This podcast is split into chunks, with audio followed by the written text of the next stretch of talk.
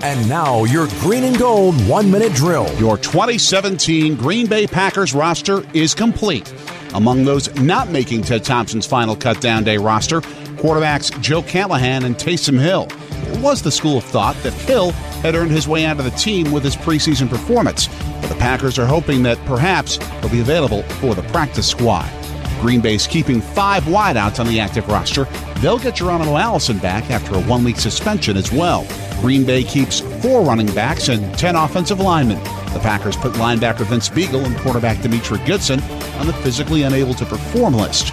The Packers will name their practice squad in the next couple days. They could make more moves based on players other teams have released. They'll also make one move to open a roster spot for still unsigned linebacker Ahmad Brooks. Check out the full list of Green Bay Packers on WTMJ.com in the Packers section at WTMJ Mobile. Jay Sorgi, WTMJ Sports. This has been your green and gold one minute drill.